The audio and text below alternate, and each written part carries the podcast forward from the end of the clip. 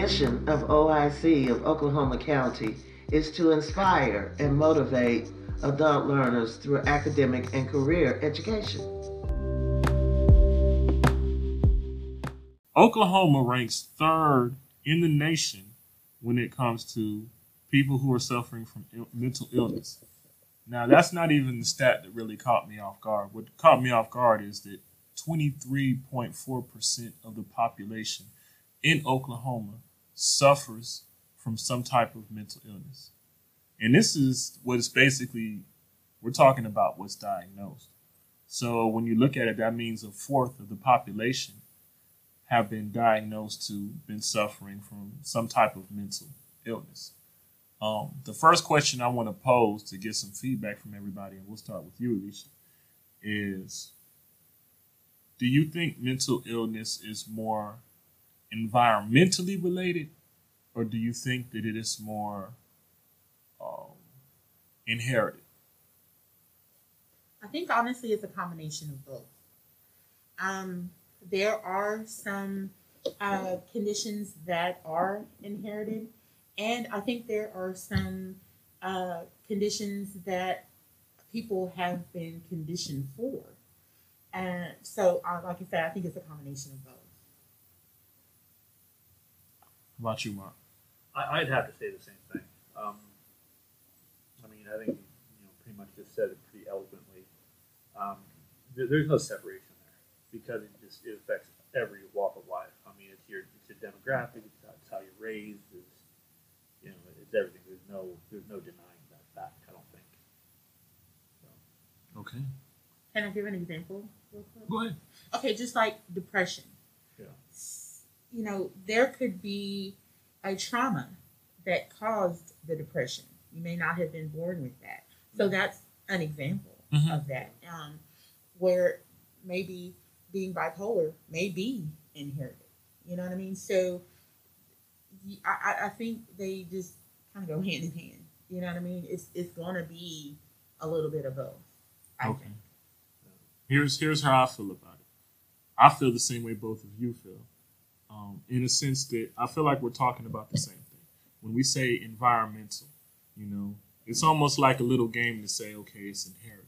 You know, well, even if it's inherited, what's the source of where it was inherited at? It had to have been something in somebody's environment at some point that may have been so strong that they passed it on to their offspring. But it still started out with something that somebody saw. I don't believe that people are born with mental illnesses in the sense of as soon as they're born they just you know have it. I mean, if it is li- if it's linked to something like a genetic trait, even then that has a source. You know, Yeah. so yeah, I feel like we're coming back to the same thing. Mhm. yeah, yeah, I agree. That makes sense. Let me ask you guys this: Why do you think that it is so high in Oklahoma? Um, mental high. illness so Oh. high because it's we're we're third in the nation. You know, so why why do you think? Do you think it's just? Well, let me get your feedback. What do you what do you think? What do you think is the cause of it? Do you think it's where we are? Do you think it's a coincidence? I I don't want to get too deep, Mm-hmm. but I think it's all by design. Um to there's there's several reasons I feel that way. For one, um big pharma, big business, Yep. money. Um there's more money in medicating a problem than curing a problem. Oh, sure. And as the world continues to focus more and more on money, um, I think it's going to only get worse unless there are people that are, um, when I say prepared to go against, you know, Big Brother, Mm-hmm. um, it's going to get worse unless there are people that are willing to go up against big business, Mm-hmm. big money, big pharma. you know, But because it's, it's all about the money. again, it goes back to money. And there are people with money that really don't know what to do with it, but they're not willing to go up against big business, big pharma, mm-hmm. big money, big pockets. Yeah. And and I think it just comes down to money. It was designed to do exactly what it's doing for the pharmaceutical companies, for the the government to pass certain legislation to allow so much of this stuff. And so I, that's my opinion. I really feel it's all by design. So it, it it becomes so problematic in in in the state of Oklahoma, and you think that the reason why it is problematic here is because a bunch of individuals stand to make a bunch of money for for it being a problem, correct? Okay. I do. What do you think? I think I think a majority of it is money. Um, I think I think uh, we've kind of painted ourselves into this box. Um, I, I'm kind of curious. Do you know what the other two are?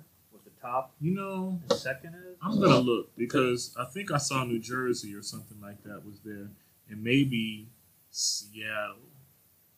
Okay, because I, I, I would be I- it'd be interesting to know. I mean, from a democrat a, a demographic uh, you know standpoint, like obviously we know where we are, as opposed to like where let's say like the top five that are having issues as far as mental illness and where they located at, and then um, I mean because you really have to do your homework with stuff like this. I mean, why is it so hard for me to eat healthy?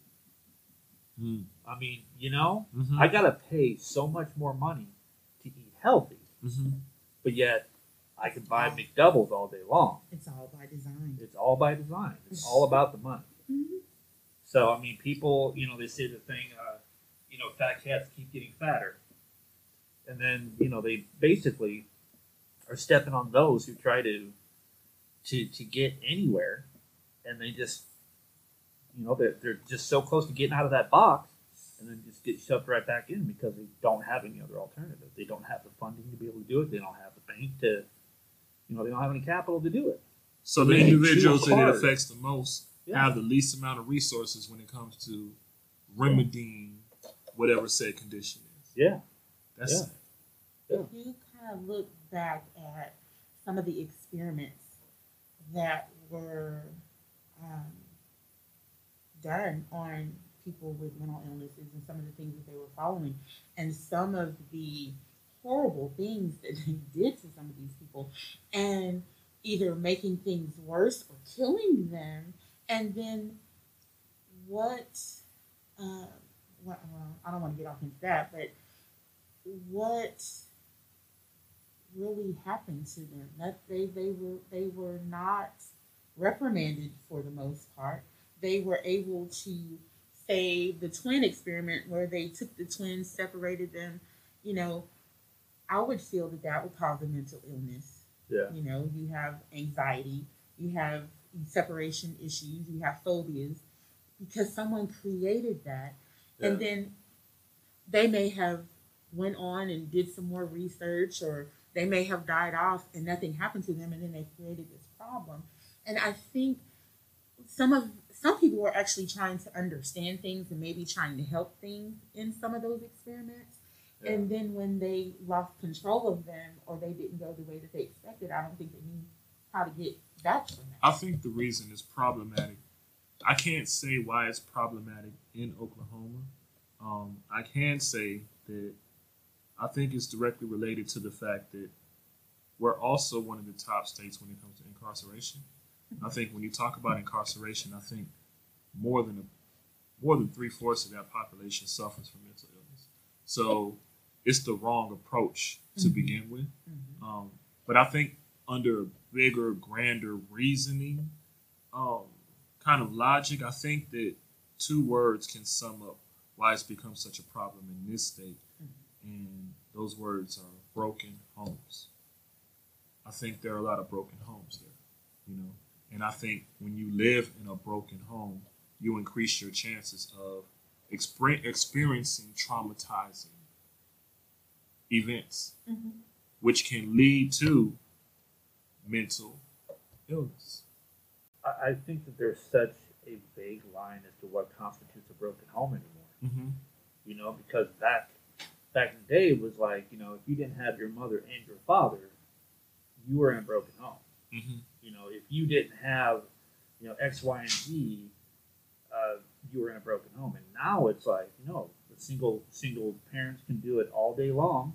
You know, they can make minimum wage. They can do this. They can do that. That wasn't considered a broken home. Yeah, I wasn't, and, and even when I stated, I definitely, you know, wasn't thinking about, you know, the single women or the single men, you know, who are working the nine to fives and, you know, going to work every day.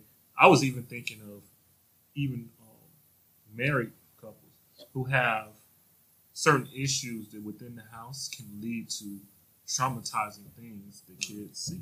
Mhm. You know, Yeah. and so in a sense, it doesn't it doesn't function as in society's viewpoint as being normal behavior. Yeah. You see, Yeah, I got it. and so then even when they have to integrate into society, it's not abnormal to them because they saw it inside their home. Mhm. But then they come into society now. This is abnormal behavior, which you can be punished and penalized for. And I think that's a lot of what it is that we see. What about a lack of trust? A lack of trust for the system or in general. You have races that don't trust each other. They may Yeah. not even trust themselves. Um, you have uh, people that don't trust the system. You have a system that may not even trust itself, but it has to get elected. So it has to tell you what it wants you to know so that you can elect them, knowing full well that they're not going to be able to do what they're saying that they do. You just they just want you to know what they stand for. Mm-hmm. So I think one is a lack of trust. And that might seem so simple. But if you have a lot of people not trusting each other, there's going to be some mental illness going on. Yeah. If you understand how I'm saying that. Most definitely.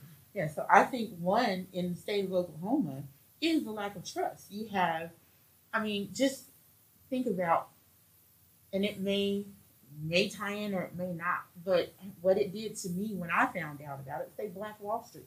I didn't know about Black Wall Street till I was in my thirties, and then that made me feel at that time that no matter what I do, I can't win. So there's no point in trying. That could look like a mental illness you know so and then hearing those things makes me not trust well at the time made me not trust like someone else's intentions you're being nice to me why Yeah. you know And, and so then be- i seem crazy Yeah. Here's here's another piece that um, I know it's connected. I just can't, you know, formulate it perfectly in my mind. But when we talk about death row inmates in Mhm. Oklahoma, eighty-eight percent were uh, products of the foster care system. So we're basically raised in the foster care system. So that represents a, de- a direct correlation that I was saying earlier between the uh, the prison industrial complex and mental illness. Yeah. You know, that kind of brings into factor that what kind of environment are these individuals who are coming up into foster care? What are what are they experiencing? If eighty eight percent of the death row inmates come from this pool of individuals, we'd be a fool if we wanted to eliminate it, not to take a look and see what's going on Yeah. in these homes. You know, so is it easier to lock them up and deal with the problem well, I they mean, shouldn't get money. Prison is Honestly, I big think business. I don't think money- it should be profit driven. I'm Yeah. with Mark. Yeah, I don't think that it should be profit driven. prison is big business it is. Well, again, it goes right back to it's all about the Benjamins. It's all about the money. so money plays a huge factor in why it's so high in oklahoma because it's profitable. Yeah. And people can invest in it. Because if you create a problem and then you you recreate the same channels that are causing this problem, and you continue to do it, what's more predictable than that? And what do investors love more than predictability? Yeah. So Well, I we, think it's we pretty money. much just we, we, we fixed it. Yes, we did. Yeah, we fixed it. All we gotta do is just you know you need to come listen to this, Yes. and then like you know Develop, go out there in the community and develop a new strategy. that's it. You know, So what does that look like? what does that, look, like? programs or Hmm. individual? it, it's going to take cooperation. You know, I feel like if we remove the incentive of profit from the businesses that exist within the community, we could rechange the whole community. We can facelift the whole community, give it a whole new appearance and a whole new vibe, a whole new philosophy. But as long as profit is the, the motivating factor, mm-hmm. it's going to produce. Think about this: the definition of profit is unpaid labor, mm-hmm. right? Mm-hmm. Right. What's the definition of unpaid labor? Slavery. unpaid labor is slavery, and profit is unpaid labor. So as long as the ultimate incentive is profit, that means that to me, you're gonna reproduce individuals. They're gonna be constantly under the feet of the system because they don't fit on the right side of that business model. They're the ones that are being capitalized on. So let me ask you this, and this may be just off subject a little bit, but tie back in. If you have a country that was built on the back of slaves, why would they want to change that? It just, I mean, you just have to modernize the, the trade. What, I mean, how can you expect anything different if that's how the infrastructure of this country is built? How do you expect there to be anything else? That was like the number one business when it started. But I mean, I see what you're saying, and I I, I just want to be clear that um, when we talk about slavery, like we're not we're not talking about even the color of individual, you know, because even when you talk about the building of this country, you had African slaves and you had European indentured workers, Mm-hmm. and they had to work on some of the same places together. There wasn't a lot of difference Exactly. between them. What the slaves were slaves were at that point in time was because they owed a debt to somebody. And the indentured servers, it was kind of the same situation. It's just the agreement of how to pay back this debt was established to be different. So that is uh, initially what built the country. But what continues to keep it going is you need the cooperation of the people, which is us. You need the cooperation of the working people. And if they don't know any better to create something different, then they're just going to go with the same model that's been. And I think not enough of us question this everyday model that's going on right now. Oh, I think more of us I are agree. now, you know. Yeah. But I think that, you know, once enough of us do, we will figure out a way to live a very productive life in a manner in which we don't have to basically give our whole lives away. You know, like a lot of us now work until we're like 60, 70 years old to enjoy what? 10 years of your life? Right. Right. You know, that doesn't sound like how it was meant to be at all. But you got to understand that there's a small percentage of individuals who make a whole lot of money that they can never spend the rest of their life blowing off of you working like a slave like that. They don't lift a finger. They move money from here to over here to over here, but you do all the legwork. And once once enough of us figure that piece out, this world will be different for us and our. Let's see how we're going to figure that out. The, backbone is always money anyway. well, the conversation starts. So even with us having this conversation right now, mm-hmm. it may be a piece of what we talked about right now that she's going to talk about with her friend tonight. It may be a piece that you talk about with your fiance tomorrow night. You know, the plant, the, the seed is planted is planted into a, a universe of infinite possibilities. You know, and we never know what's going to be that thing that grew out whatever it is the difference maker is going to be. But I think ultimately, I think that you know, profit is a business model, but it's Oh, yeah. not the only business model. Mm-hmm. There's other business models out there. There's models. There were societies that were created not off of profiting, but off of trading and Yeah. bartering. And you have this in, in, in your region of the world, and they don't have that over in Michigan. So Michigan brings some of what you have. We'll bring some of what we have. We'll make an exchange. You know, it was once a point. In, it was once a point in time where gold was actually traded for incense sticks. You know, and the individual that had the gold, they weren't like, okay, I'm going to use this to make a profit and slave everybody else. Well, it's. I mean, it all depends on how you look at profit because I mean Mhm. that's more of a supply and demand kind of thing. Mhm. You know, so I mean, the supply and demand is the same thing as profit, only it's not monetary. it's the rules of profit. Most Yeah, definitely. yeah. Most So, So if you look at that, that means that pretty much the backbone of any marketing, you know, anything out there is profit. That's the bottom line. and will always be the bottom line. Uh, because without it, nothing moves. Nothing. You know, nobody. It, it doesn't pique one's interest. It doesn't, uh, you know, lift someone's head up off their table. Like, wait, wait. Oh, you say profit? You say that means money, right? That gives everybody listening.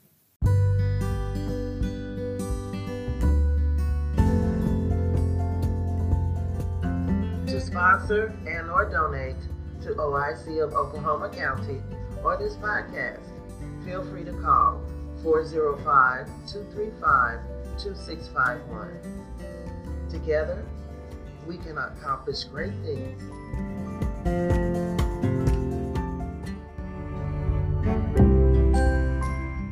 Here, here's why profit makes everybody listen like that because we've all accepted that we're in an environment of scarcity. We think things are running out. Yep. But it's not. We're in an environment of abundance. But if mentally we think we're in scarcity, we act different. I totally agree. You see what I'm saying? Oh yeah. The earth is so abundant. There's there's there's places on this earth that haven't even been established yet. That people can totally live on.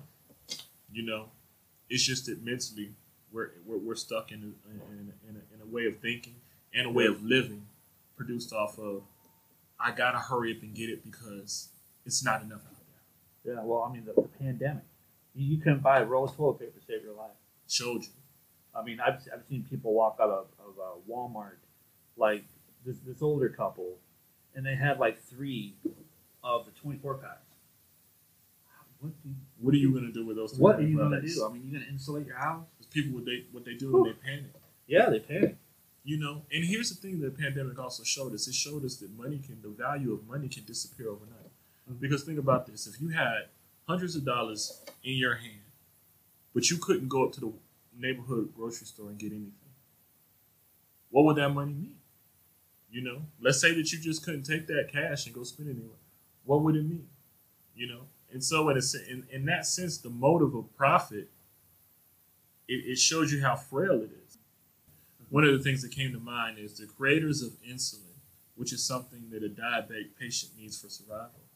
Um, they understood that a diabetic patient would need it for survival, so they basically gave it away for free. The health industry has monopolized that medicine, and they now charge and make millions of dollars each year off of insulin, which is necessary for individuals with diabetes to have a sustainable quality of life. It's a natural hormone. It's- It, it, it's all about profit until it's all about survival. Then after, 'cause I think that's what the whole abundance thing Mhm. and everything like that. It's like, oh, you know, yeah, I need to have these four dollars so I can go to the store so I can buy me something so my stomach's not growling. But then when the stomach or when the, when the stomach when the uh, store is closed, I got this I got this four dollars. What am I going to do?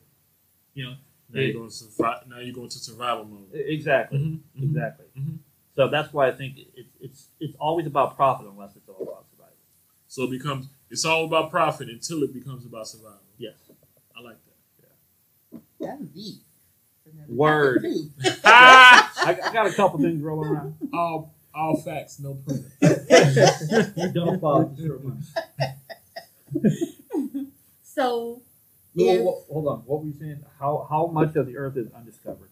sixty-five percent. percent. Sixty-five percent. There you go. Just want to throw that out. Yes. that's incredible. So that that lets you know that there is abundance.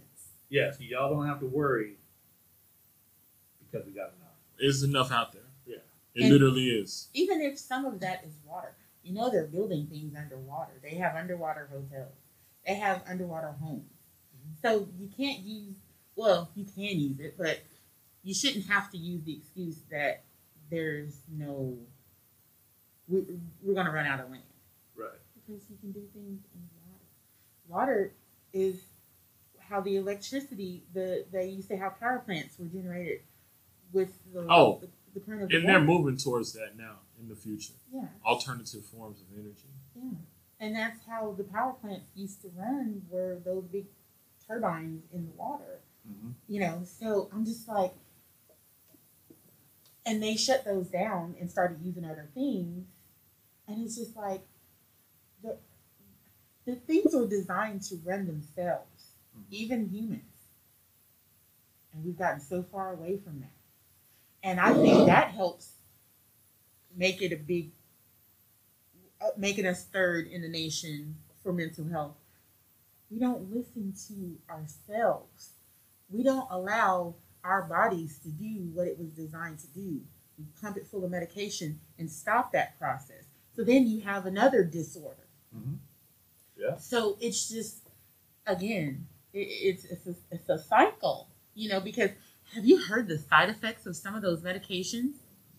It's Yo. supposed to treat your runny nose, but now you've got a runny behind, and it's just like, oh, or you might die. you Our may have heart palpitations and all the just the list of so Your then they're going to give you more medicine. Your body is a well-built machine, Yeah. and just like any machine, if you alter something, it's going to show up.